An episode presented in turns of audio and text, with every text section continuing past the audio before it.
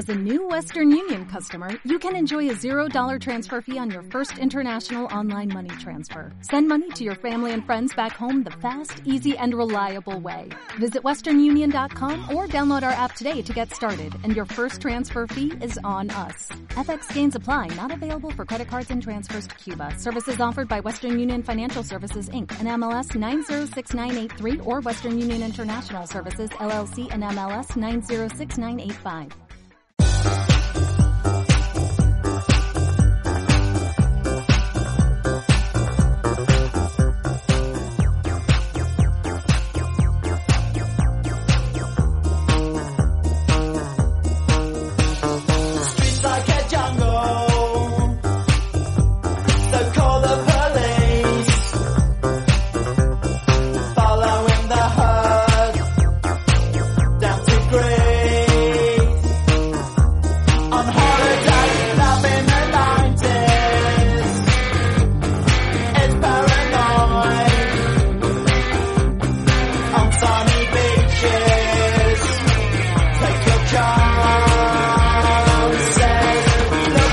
Hola, hola, ¿qué tal? Soy Javier Prieto y os doy la bienvenida a un nuevo Café sobre el Barro, el podcast de Sobre Ciclismo que habla de carreras y actualidad del ciclocross en lo que dura un cafecito.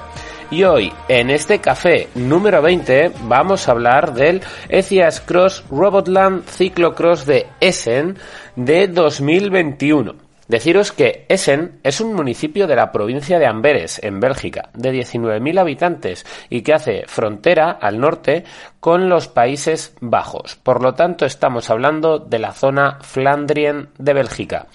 Desde 1999 y anualmente en esta ciudad belga, a mediados de diciembre se celebra el Festival de Navidad de la Cerveza Belga y es la tierra de nacimiento de dos grandísimos ciclistas como son Luis Duerlu, que fue campeón del Tour de Flandes en 1935 y que terminó sus días en Mijas en el año 77, y Arthur van der Swift.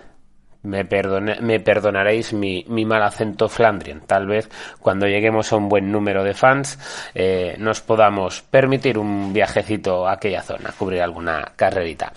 Pero no me entretengo, que estos podcasts van cortitos y al pie.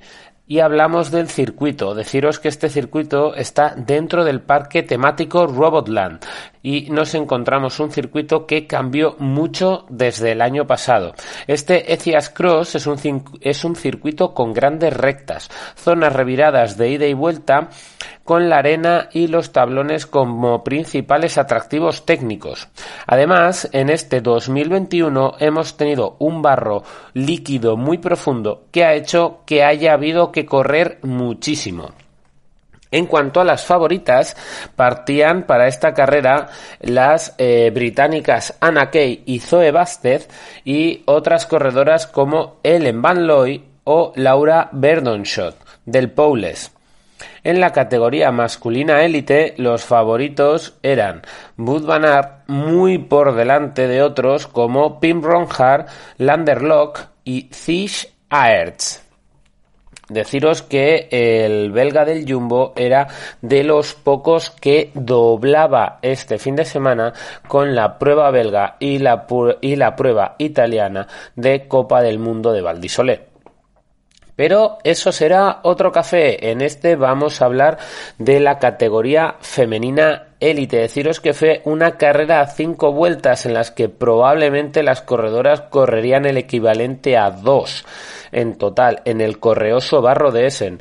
La carrera se inició con un potente sprint que culminaría en una caída en la llegada al puente. Esta situación rompería por completo la carrera, dejando por delante liderando la carrera a las británicas Baxted y Kay junto a la belga Verdonschot. Las dos primeras vueltas pasaron con la bonita batalla de diferentes estilos entre Kay y Verdonschot, la británica con alta cadencia y la belga más atrancada. ¿Qué opináis? ¿Cuál es vuestro estilo? Pero bueno, Mientras ellas eh, se batían en un duelo de estilos, Basted comenzaba a abrir hueco por delante, y este hueco se consolidaría en las siguientes vueltas con el potente pateo de la británica del equipo de formación del Thormans, que acabaría llegando en solitario en una carrera que solo conseguirían terminar 22 participantes.